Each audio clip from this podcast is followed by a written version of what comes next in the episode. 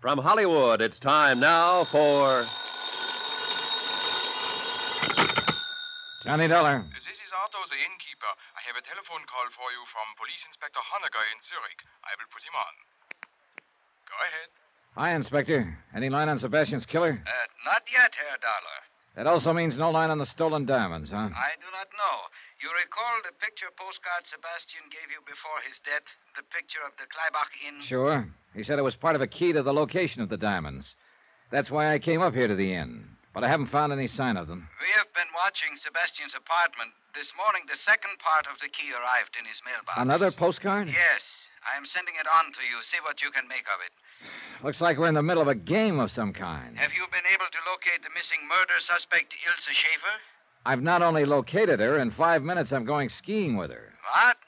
Herr Dollar, do you think that is wise for you? It's one way of finding out if she ties in. I just hope it doesn't turn out to be the hard way.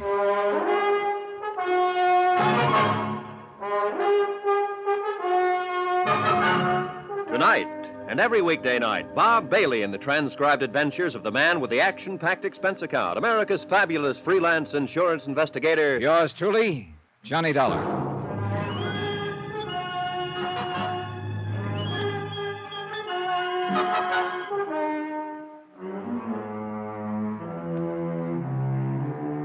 Expense account submitted by Special Investigator Johnny Dollar to the Home Office Global Casualty in Hartford, Connecticut.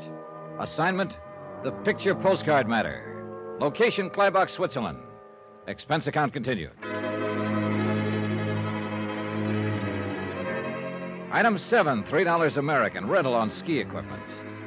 Ilsa Schaefer told me she'd come to Kleibach to go skiing, and I wanted to make sure that was her reason. There'd been too many coincidences about her to suit me. First, the way she'd popped into my cab in Zurich, then popped out two blocks later, leaving her purse behind. Right after that, I'd been jumped by a strong arm who was sure Ilsa had passed the stolen diamonds to me. And now she turns up suddenly at the Kleibach Inn. I spotted her waiting for me at the ski lift. Come on, Johnny. You're late. In her skiing outfit, she could have passed for Miss Switzerland. But one nasty little thought kept coming into my brain, kept marring the picture. She could also be Sebastian's killer. We rode the lift up to the top, then took off along the ridges. She skied like she was born to it easy, smooth, and gracefully. It had been four years since I'd last been on skis, and as I struggled to keep up with her, I must have looked like a rusty snowplow. We worked our way out on the crest of one of the ridges. Let's stop here a moment. Well, that suits me fine. You winded? This is not exactly sea level. Oh, you'll get used to it. You see, I really can ski, Johnny. Oh, that's an understatement. Do you have a cigarette? Yeah, sure. Here.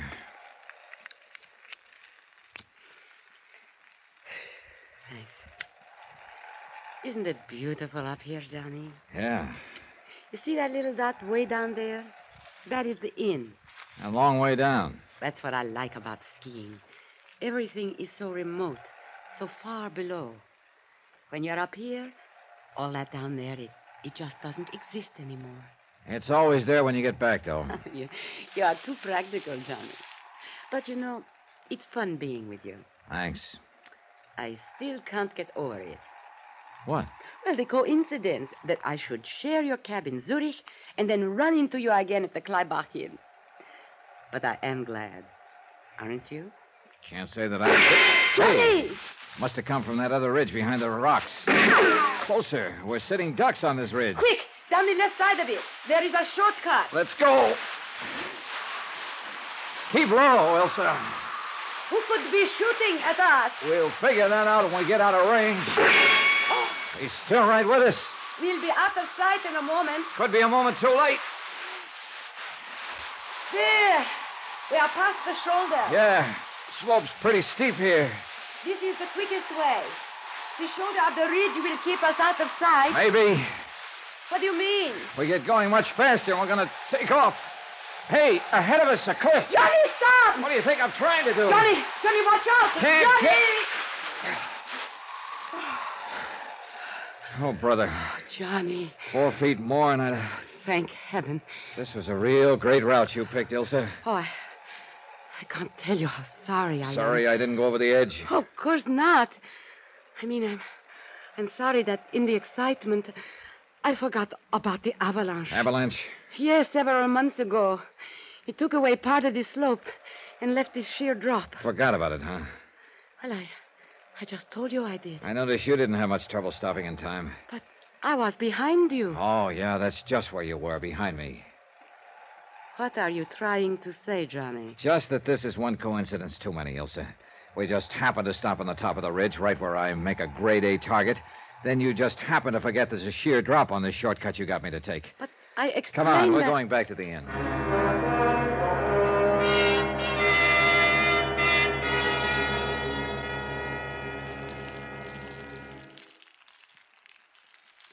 The fire feels good, doesn't it? Johnny, Johnny, what is it? What's the matter? All those things you said up on the ridge. I'm waiting, Elsa, Waiting for what? for you to open up and tell me what this is all about and how you fit into the deal. Deal? Oh, cut it out, will you? You didn't just happen to share my cab back in Zurich. The whole thing was rigged so it would look like you passed those stolen diamonds along to me. Stolen? Johnny, I don't know anything about stolen diamonds. I suppose you also don't know anything about a man named Sebastian Oh, yes, I know Sebastian. What has he got to or do about with his murder. murder? Oh, no. Oh, yes. Why, I, I can't believe it. Sebastian dead. Yeah. And you've already admitted you knew Sebastian.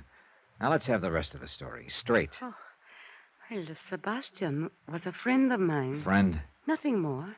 He he had asked me to share your cab at the airport and to leave my purse in it. why did he want you to do that? I don't know. He well, he said he was in some kind of trouble and needed help. He said if I would do that, it would help him. Ilsa, you'll have to do better than that.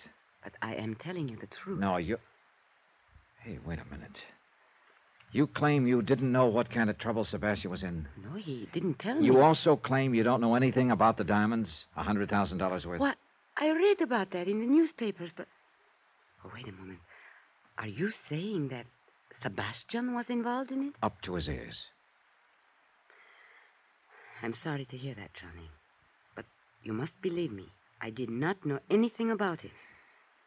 You're either telling the truth or you're a whale of an actress, Ilsa. I'm telling you the truth. Okay. About that taxi cab in Zurich, I, I don't understand. Sebastian was trying to double cross the rest of the outfit by negotiating with me for the return of the diamonds. But apparently, there was another outfit after the diamonds. He wanted to make it look to them like he'd passed the diamonds along to take the heat off. you said a man attacked you after I had left your cab. Yeah. He obviously thought you'd slip me the Oh, diamonds. So Sebastian was setting me up as a patsy on the one hand and negotiating with me on the other. who could have killed him? Good question. Could be the outfit trying to grab the stones, or Sebastian's own crowd found out he was trying to sell them out. And the person who shot at us up on the Same ridge? two possibilities. Which reminds me, you still haven't explained how you happened to come up here to the Kleibach Inn. Oh. Well, Sebastian told me he had unfinished business in Zurich, and he would meet me here in a few days, and we would go skiing. I see. Tell me, did you know any of Sebastian's friends? One or two, slightly. Was one of them big and powerful, thick features, almost bald? Mm, no. Why? Well, he's the one who jumped me in the hotel lobby after my cab ride with you. Oh, no, no. I- I am certain I would remember him the way you describe him. Oh, there was a man Sebastian spent a great deal of time with, but he was short and stocky with very thick neck. Well, that fits the description of one of the men in the robbery at the Zurich airport. Do you know his name?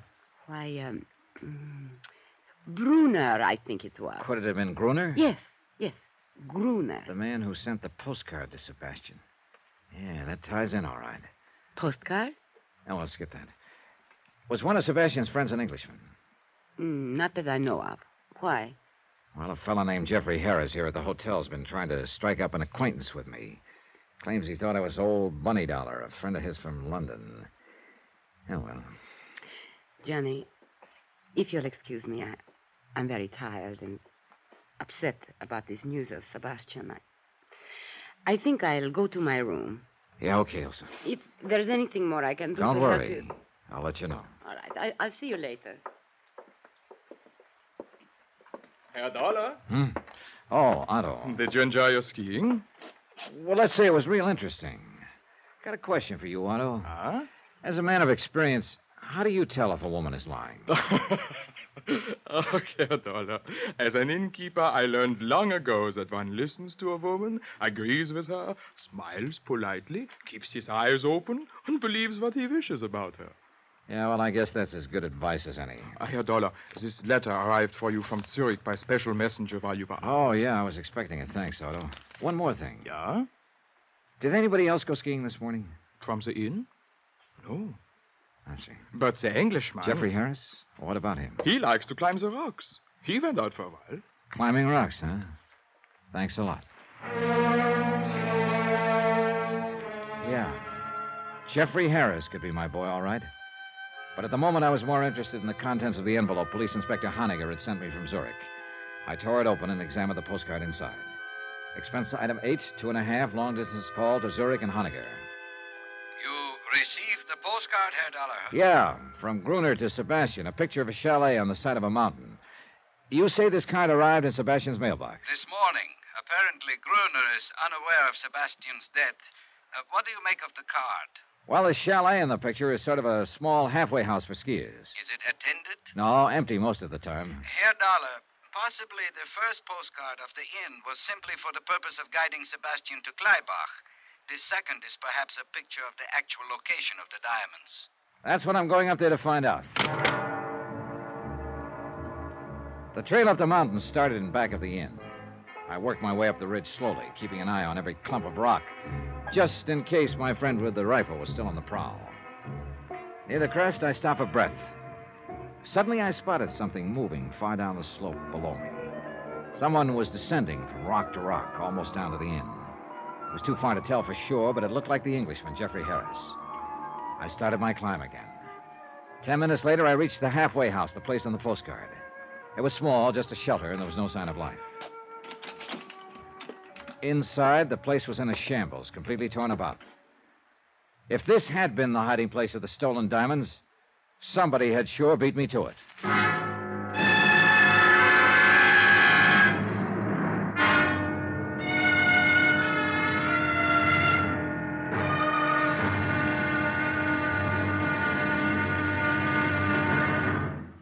Now, here's our star to tell you about tomorrow's episode of this week's story. Tomorrow, a third part of the key turns up in the form of a corpse. Join us, won't you? Yours truly, Johnny Dollar.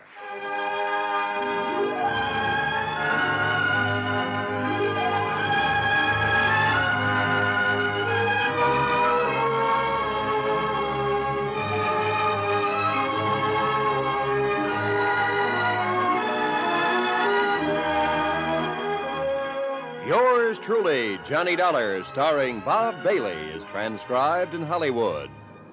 Written by Robert Reif, it is produced and directed by Jack Johnstone. Be sure to join us tomorrow night, same time and station, for the next exciting episode of Yours truly, Johnny Dollar. Roy Rowan speaking.